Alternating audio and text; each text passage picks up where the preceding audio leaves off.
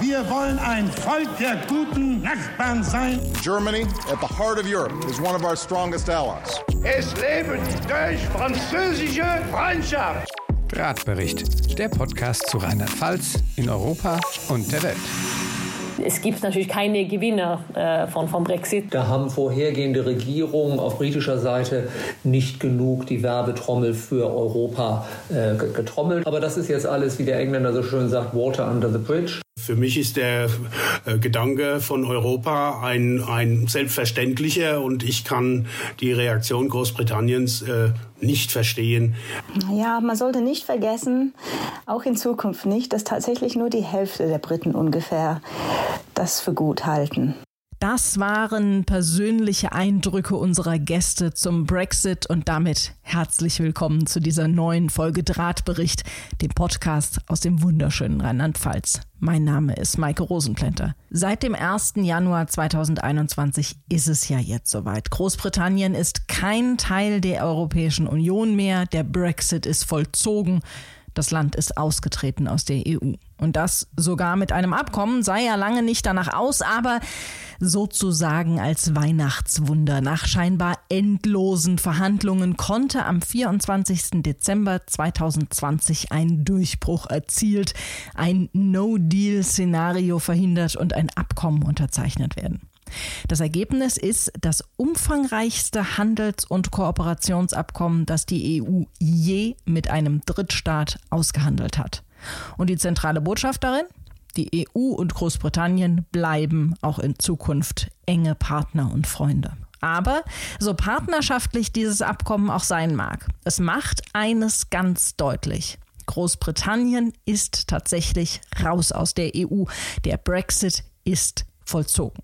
Was also bedeutet das für uns hier in Rheinland-Pfalz? Das klären wir in dieser Folge Drahtbericht und als erstes mit Paulina Deschmeck-Hack. Sie ist in der Taskforce für die Beziehungen zu Großbritannien in der Europäischen Kommission und war somit immer direkt bei den Verhandlungen zum Brexit-Abkommen dabei. Frau Deschmeck-Hack, Sie sind seit 2010 mit dem Thema Brexit befasst.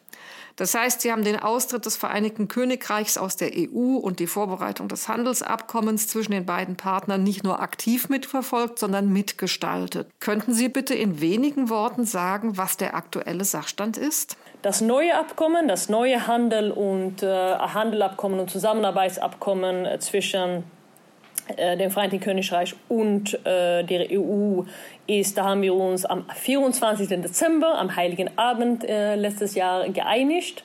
Das ist ein Abkommen, das sehr äh, umfassend ist. Äh, es geht über Handel von äh, Waren und es geht um Dienstleistungen, es geht um Transport, um Energie, um Fischerei und viele andere Themen. Dieses Abkommen ist im Moment und seit dem 1. Januar in diesem Jahr in vorläufiger Anwendung. Und das ist, weil die, ähm, der Ratifizierungsprozess noch läuft auf der europäischen Seite.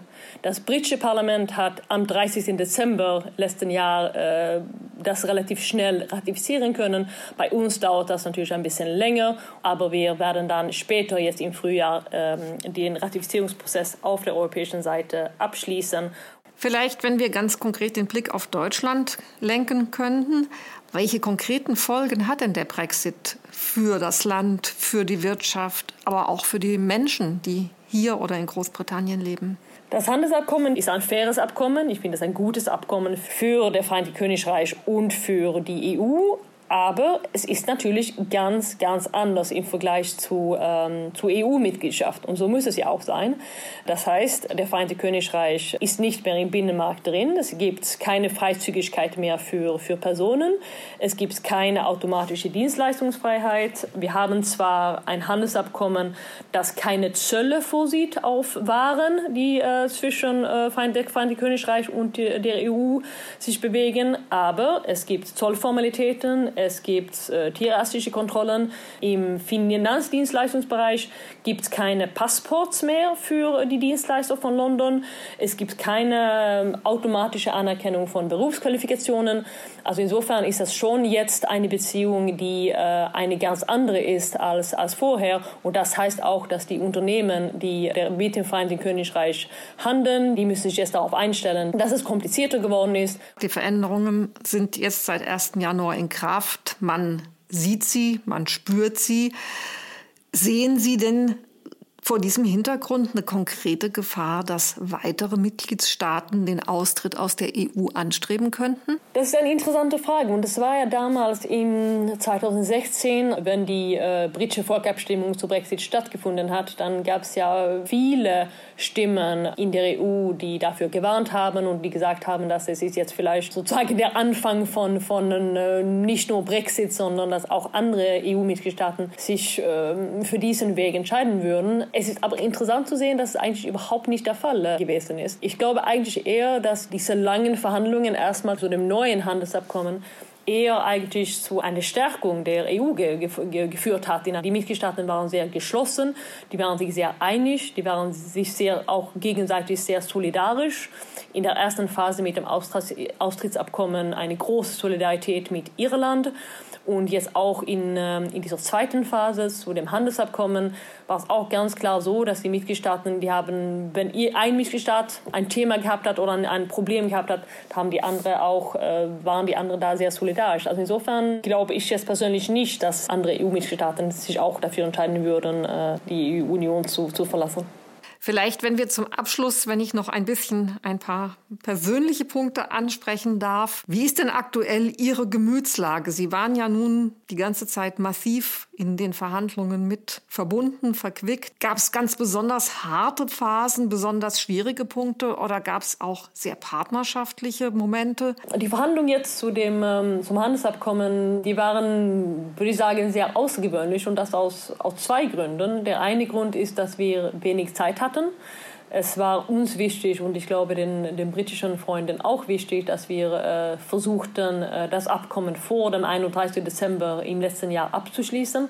Das war wichtig, weil bis zum 31. Dezember 2020 lief die sogenannte Übergangsphase. Der zweite Punkt, normalerweise, wenn die EU ein Handelsabkommen abschließt, dann geht es ja darum, äh, weniger Friktionen zu, zu schaffen und Handelshindernisse abzubauen. Und hier war es ja jetzt für das erste Mal gerade andersrum. Es, wir haben ja im Binnenmarkt einen friktionsfreien Handel, aber der Konsequenz äh, des Brexits und war natürlich eben, äh, dass es zu mehr Friktionen kommen würden. Es gab Themen, wo es ganz klar war, dass beide Parteien äh, daran Interesse hatten. Ein Handelsabkommen ohne Zölle, das war in unserem Interesse und auch im Interesse von Vereinigten Königreich. Wir hatten auch das Thema Sicherheit der Bürger. Es geht darum, die, äh, die Zusammenarbeit im äh, Bereich Polizei und auch juristische Zusammenarbeit.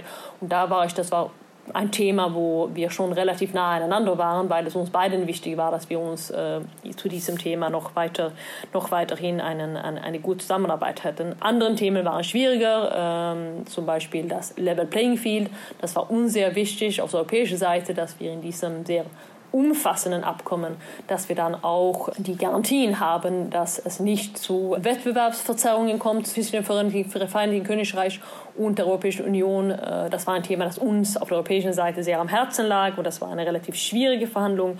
Und das Thema Fischerei äh, war, war aber auch so ein, so ein, ein schwieriger Punkt. Und ich bin natürlich persönlich erleichtert, dass wir das, das hingekriegt haben. Äh, natürlich ist es besser, wenn, wenn, man, äh, wenn man zusammen ist in, in der EU, aber ich glaube, ist das schon ein Abkommen, das, das fair ist und für beide Seiten auch, äh, auch relativ gut ist.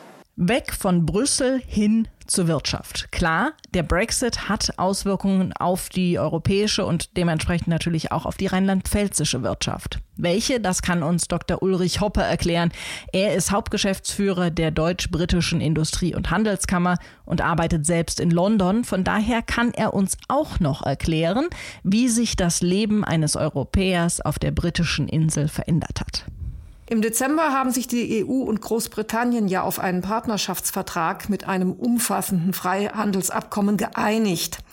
Können Sie uns kurz erklären, was das ganz konkret für Unternehmen dies und jenseits des Ärmelkanals bedeutet? Also umfassendes Abkommen ist vielleicht leicht übertrieben. Es ist im Endeffekt eher ein dünnes Abkommen. Was es bedeutet für Unternehmen ist natürlich, dass es im Endeffekt ein reines Freihandelsabkommen ist. Das heißt, es gibt keine Zölle und keine Mengenbeschränkungen auf Waren aus der EU in Richtung Großbritannien und umgekehrt aber es gelten natürlich weiterhin Ursprungsregelungen, weil natürlich auch Waren aus anderen Ländern zum Teil in die EU verbracht worden sind und dann weiter nach Großbritannien gehen. Das heißt, es gibt eine Zollgrenze im Kanal und das heißt, es sind Zollformalitäten zu regeln. Auch gibt es umsatzsteuerliche Registrierungsvorschriften jetzt, denn die normale einfache Lieferung ist jetzt nicht mehr so möglich. Und das sehen wir ja auch, dass viele Online-Händler jetzt auch schon das Vereinigte Königreich aus ihren Lieferländern herausgenommen haben, weil sie müssten sich jetzt in Großbritannien für umsatzsteuerliche Zwecke registrieren lassen. Das ist sehr aufwendig, sehr teuer. Das lohnt sich für viele kleine nicht. Aber natürlich gibt es auch dazu noch regulative Hindernisse, die kommen beispielsweise für die Chemieindustrie.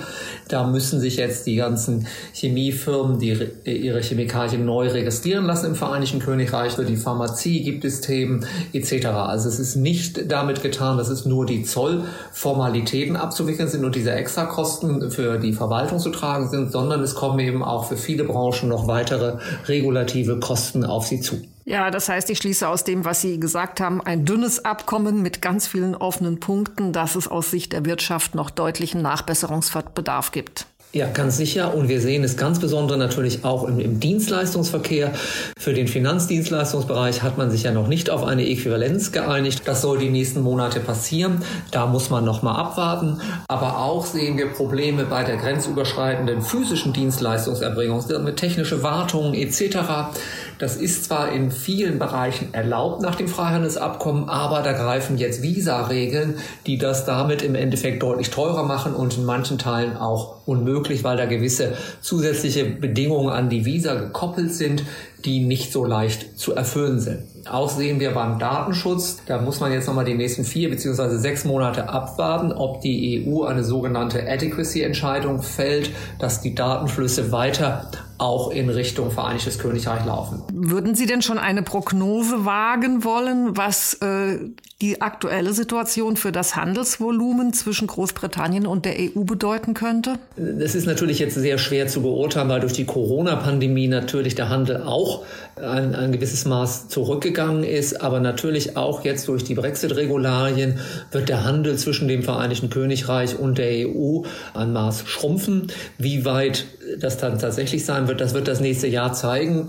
Denn es ist die Frage auch, wie schnell können sich Unternehmen an diesen regulativen Mehraufwand anpassen? Wollen sie das? Lohnt sich dieser Markt noch? Das ist im Moment noch etwas früh zu beurteilen. Aber natürlich sehen wir ja schon, dass aus deutscher Sicht das Vereinigte Königreich von der Bedeutung als Handelspartner einige Plätze zurückgefallen ist. Dieser Trend wird sich unter Umständen weiter fortsetzen. Aber trotzdem soll man nicht vergessen, dass es ein Land hier ist mit 66 Millionen Einwohnern, die auch weiterhin gerne deutsche Produkte kaufen. Die haben deutsche Produkte und Dienstleistungen haben ja ein sehr hohes Image. Vielleicht, wenn wir mal von der reinen Betrachtung des Handels und der Wirtschaft eher ein bisschen auf die Ebene der Menschen gehen. Es sind ja Menschen, die auch arbeiten. Was bedeutet denn dieses Abkommen für entsendete Arbeitnehmerinnen und Arbeitnehmer in Großbritannien? Für die, die bisher aus der EU hier entsandt worden sind, ändert sich nicht so viel, aber natürlich für alle Neuen greifen die Visa-Vorschriften, da sind ganz massive Bedingungen dran geknüpft und das wird dann natürlich äh, aufwendiger, teurer und ein ganz weiteres wichtiges Thema ist natürlich auch, dass die Briten aus dem Erasmus-Programm ausgeschieden sind. Das ist sicherlich sehr kurzfristig ent entschieden worden. Da hat man auch auf britischer Seite, glaube ich, nicht besonders gut nachgedacht, weil man argumentiert hat, es sind ja mehr EU-Studenten nach Großbritannien gekommen als umgekehrt und deswegen hat sich das nicht gerechnet. Da hat man aber vergessen, dass natürlich auch all die Studenten, die man aufnimmt, wenn die irgendwann wieder zurück in ihre Heimatländer gehen, ja auch immer eine Botschafterfunktion für das Gastland dann darstellen. Und das geht natürlich verloren. Weiterhin ist es jetzt auch erstmal nicht möglich, Praktikas in Großbritannien zu machen. Da gibt es äh, Visumsvorschriften und da gibt es nur ein paar gewisse Austauschprogramme, die vielleicht greifen. Da ist noch eine Menge zu klären und Nachholbedarf beziehungsweise Nachbesserungsbedarf. Denn es ist ja wichtig, dass auch die Jugend auf beiden Seiten des Kanals die Möglichkeit weiterhin zum Austausch hat. Denn wir leben ja gemeinsam in diesem europäischen Haus und haben gemeinsame Herausforderungen von Klimawandel bis auch zu politisch schwierigen Ländern auf der Welt, wo wir mit einer Sprache sprechen müssen. Und da ist ein Austausch auch mittel- und langfristig sehr wichtig. Ein wichtiger Wirtschaftszweig in Rheinland-Pfalz ist ja der Wein. Und damit ist für viele der Export von Wein eine wichtige Einnahmequelle. Und Großbritannien ist da ein dankbarer Abnehmer. Also ist dieses Handelsabkommen zwischen der EU und Großbritannien auch für unsere rheinland-pfälzischen Winzerinnen und Winzer von Bedeutung sprechen wir drüber mit Klaus Schneider. Er ist der deutsche Weinbaupräsident und selbst auch Winzer. Er bewirtschaftet nämlich zusammen mit seiner Familie ein Weingut in Dirmstein in der Pfalz. Guten Tag, Herr Schneider. Ganz herzlichen Dank, dass Sie bereit sind, an unserem Podcast mitzuwirken. Großbritannien ist der drittwichtigste Auslandsmarkt für deutsche Weine. 90 Prozent aller Ausfuhren stammen aus Rheinland-Pfalz. Gibt es denn trotz des Abkommens, das die EU und Großbritannien im Dezember ausgehandelt haben, jetzt schon Beeinträchtigungen für den Handel im Wein? Ja, zunächst müssen wir mal festhalten, dass äh, Großbritannien nicht mehr der drittwichtigste Exportmarkt für uns ist, sondern der fünftwichtigste Markt geworden ist. Wir haben eine dramatische Entwicklung in den letzten zehn Jahren, was Großbritannien betrifft. Und wir sind so bis Oktober 2020, kenne ich die Zahlen, sind wir im Schnitt zwischen Menge und Betrag äh, um ungefähr 60 Prozent zurückgegangen. Ähm, ja, es gibt Beeinträchtigungen, möchte ich das gar nicht nennen. Ich möchte es als Veränderungen bezeichnen. Wir haben nun mal äh, die Situation, dass es keine innergemeinschaftliche Ausfuhr mehr ist, sondern eine, ja, ein Export in ein Drittland. Und äh, dort, ähm, sagen wir mal, durch die Bearbeitungen, durch erhöhten Aufwand an Bürokratie natürlich Verteuerungen entstehen. Aber laut Schätzungen des Bundeslandwirtschaftsministeriums äh, wird sich das um ungefähr 10 Prozent bewegen. Aber für Unternehmen, die geübt sind im Export, stellen diese neuen Anforderungen äh, nicht unbedingt sehr große Herausforderungen dar. Sie haben das jetzt angesprochen. Für große Unternehmen ist das keine große Herausforderung. Wie ist es denn aber für den einzelnen Winzer? Wie war dort bisher, sage ich mal, der Export nach Großbritannien?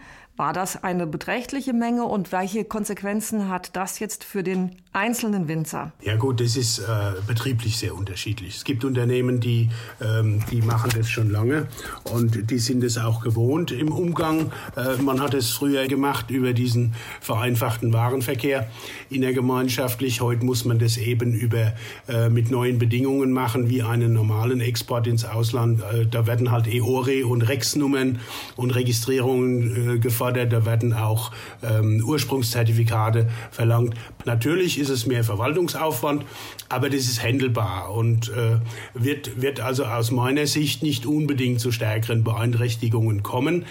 Durch das Handelsabkommen wurde ja vereinbart, dass wir eben keine besonderen Zölle bekommen, keine weiteren Abgaben bekommen und dass äh, deswegen die Verkaufspreise aller Wahrscheinlichkeit nach nicht erhöht werden müssen und dass die Verbraucher dort unsere Weine nach wie vor so kaufen können. Gut, das heißt eben, also auch für die Abnahme in Großbritannien hat der Brexit keine einschneidenden Konsequenzen und wir laufen auch nicht Gefahr, dass es zum Beispiel attraktivere Märkte für den Wein in Großbritannien geben wird als den deutschen, ausgelöst durch den Brexit. Ja, das ist noch nicht ganz sicher. Ich meine, derzeit stellt sich die Situation so dar, wie Sie das eben gesagt haben. Aber wir wissen natürlich, dass das Vereinigte Königreich mit USA, mit Neuseeland, Australien, aber auch mit Südafrika und anderen Ländern über ähm, bilaterale Handelsabkommen verhandelt. Also dort sind ja auch Weinproduzenten ansässig, Winzer ansässig.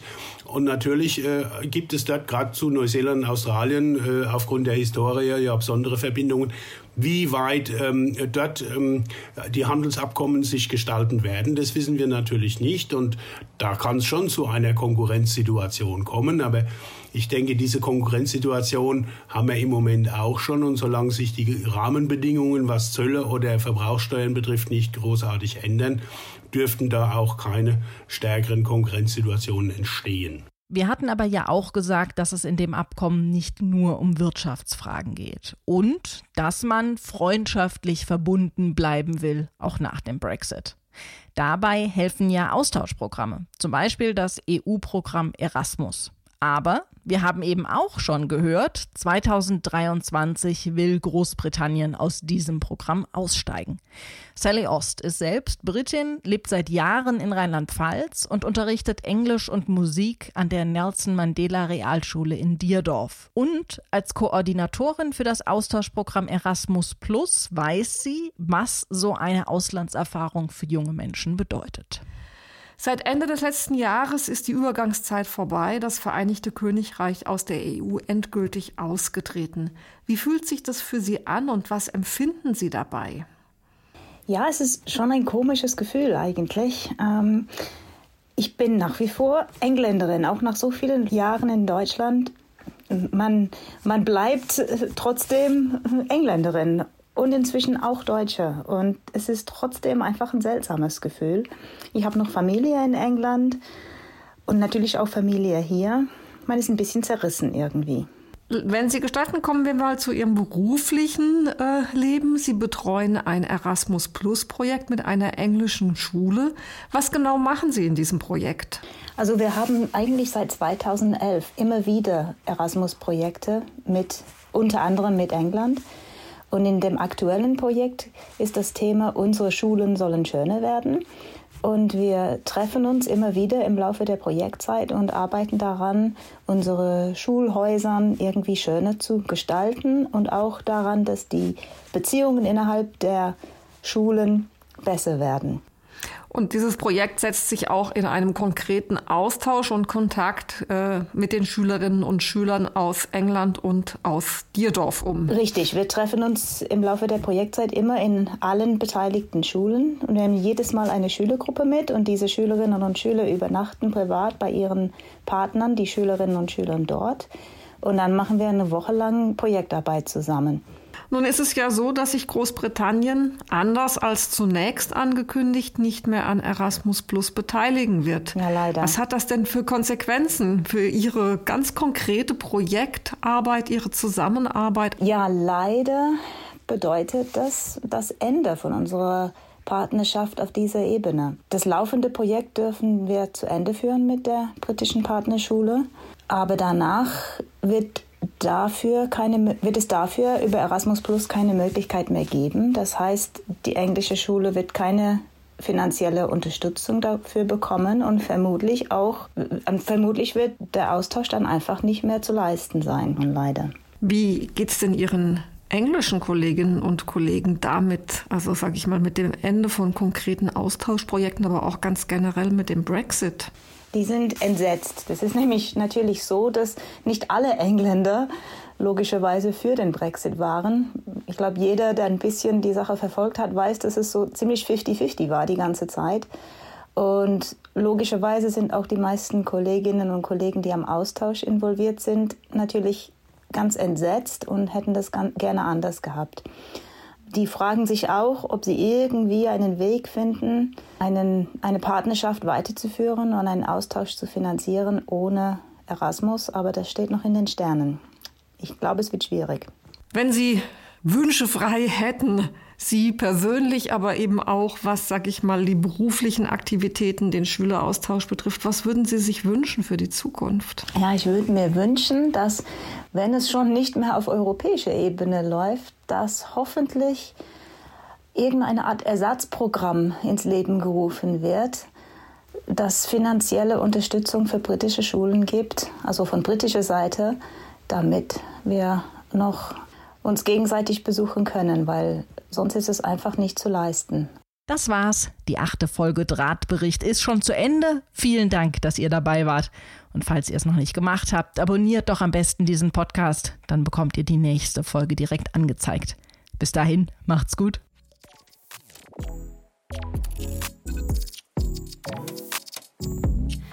Der Drahtbericht, Podcast der Landesregierung Rheinland-Pfalz. Hörbar überall dort, wo man Podcasts hören kann.